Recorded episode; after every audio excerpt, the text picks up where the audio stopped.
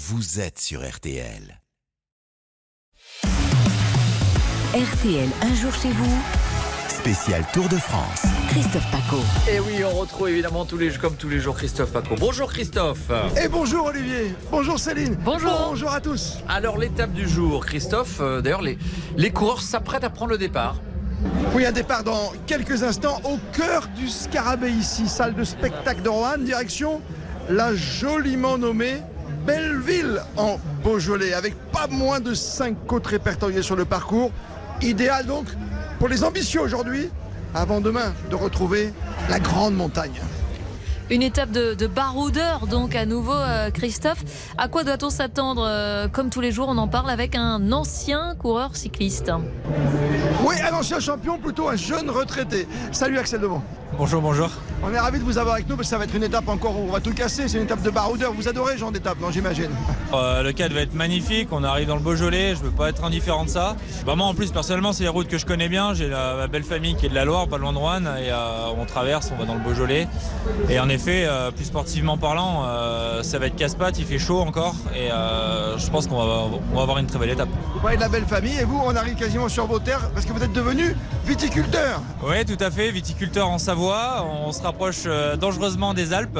Je regarde les orages arriver avec un peu d'inquiétude, mais bon, pour l'instant ça passe. J'ai pas le temps de m'ennuyer. Ouais. Dans votre carrière, on se souvient que vous n'avez pas été un super chanceux au niveau de la clavicule, non? Ouais, bah, je pense que j'ai un petit record non officiel, mais 8 fractures de la clavicule, ouais. Bon, j'ai alterné un coup à gauche, un coup à droite. Le bassin plusieurs fois, et des petits os dans le crâne, dont je porte encore un peu les séquelles, le rocher notamment. Bah, le vélo, ça reste un sport d'extérieur, on s'adapte au terrain qu'on rencontre. Après, comme je dis souvent, sur le Tour de France, on sécurise énormément de choses. S'il y a des routes dangereuses, on les refait. S'il y a des dodanes qui gênent, on les fait péter. Aujourd'hui, c'est plus tranquille, mais vous êtes sur la route avec Orange, c'est ça? Oui, tout à fait. Donc là, j'ai la chance d'avoir intégré une gentille petite équipe. On rigole bien. Et puis là, on rentre dans la montagne qui va être chouette. C'est un beau tour. Et aujourd'hui, on va spécialement se régaler, là. Ouais. Sur tous les tableaux, on arrive dans le Beaujolais. On va avoir des beaux crus. On va avoir des belles étapes. C'est vallonné, ça va être dur. Il y aura du spectacle. Merci. Et puis plein de belles choses pour vos vendanges. C'est quand les vendanges chez vous? Alors, je pense que le 5 septembre, on va être à fond. Hein. Axel, dans mon belle rencontre. Hein. Passer un message? Vas-y. Eh ben, je cherche des vendangeurs justement, donc n'hésitez pas à me contacter. C'est la bagarre pour trouver des vendangeurs, donc si vous êtes intéressés, on est à la recherche. Olivier, Céline, 32-10, hein, le message est passé. Bonne journée Axel. Bonne journée, merci beaucoup. Il a du mal à recruter, on attend vos candidatures. En tout cas, c'est le genre d'étape où il peut se passer des choses toute la journée. Est-ce que les spectateurs sont impatients? Eh bien, Vincent Serrano a posé la question sur la ligne de départ à Rouen. Ça a pété parce qu'on est là, on les motive, on crie à la maison, salon, télé. Allez, Poggi! Allez, Vingegaard! Allez, Julien, allez. Alors, le parcours, il est comment déjà? Il est vallonné aujourd'hui, je crois. C'est le même que mardi. Ouais, il va faire mal. Hein. Ah ouais. Et là, ça va se décider parce que Vingegaard, il est en colère et Pogačar, il va rien lâcher. Ça va partir dès le début. Je mettrai Julien pour cette étape.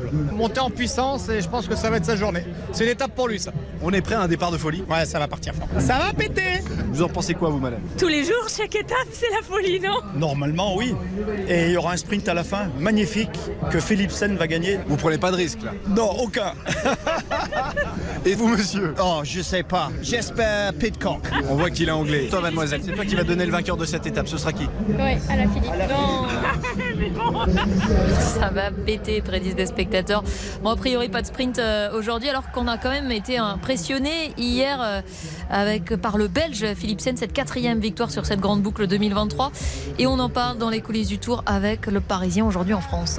Oui, dans les coulisses des sprinteurs avec l'archi-dominateur Jasper Master Philipsen et Christophe Bérard du Parisien aujourd'hui en France. Bonjour à vous. Bonjour Christophe. 4 déjà, c'est beaucoup, ça veut dire qu'il n'y a plus personne à ses côtés aujourd'hui? Bah, j'ai presque envie de dire c'est plat pour, ça plaît le plat pour les sprinteurs, mais quelque part oui, ça tue un peu le suspense. Là on a d'ailleurs l'abandon de Fabio Jacobsen, donc encore un concurrent de moins. On imagine, oui, bah, il fait une razzia, mais en fait en même temps, un sprinteur qui fait une razzia sur le Tour de France, ça arrive. Souvenez-vous de Marc Cavendish qui a remporté une fois 6, une fois 5, 2 fois 4 victoires sur le Tour. Peter Sagan évidemment. Bon après oui, ça tue un peu le suspense. Bah, j'ai envie de dire il est plus fort que les autres, il l'a montré encore hier. En n'ayant besoin de personne, sans Harley Davidson pour gagner l'étape. Et j'ai envie de dire qu'à Bourg-en-Bresse, la prochaine étape qui est réservée aux sprinteurs, ce sera peut-être encore lui. Mais voilà, le sport, c'est aussi les plus forts parfois. Et s'il domine et il y a des ogres, on n'y peut rien. À la façon de Cavendish à une époque, quoi. Exactement. Et ben voilà, le géant vert. Et ben il y a un nouveau géant vert. Ben ouais, il s'appelle Jasper Philipsen. On a eu des ogres dans le cyclisme belge par ailleurs. Et ben cette année, c'est lui. Il y a moins de suspense. Tant pis pour les autres. Bonne route, mon cher baroudeur Christophe Bérard. Bonne journée. Et à demain. Et donc cette 12e étape entre Rouen et Belleville-en-Beaujolais, tout l'après-midi évidemment sur RTL, Christophe. La course, toutes les demi-heures en direct sur RTL avec Nicolas Georgeron et Vincent Serrano. Et à 18h30, votre club Jalabert pour refaire l'étape du jour.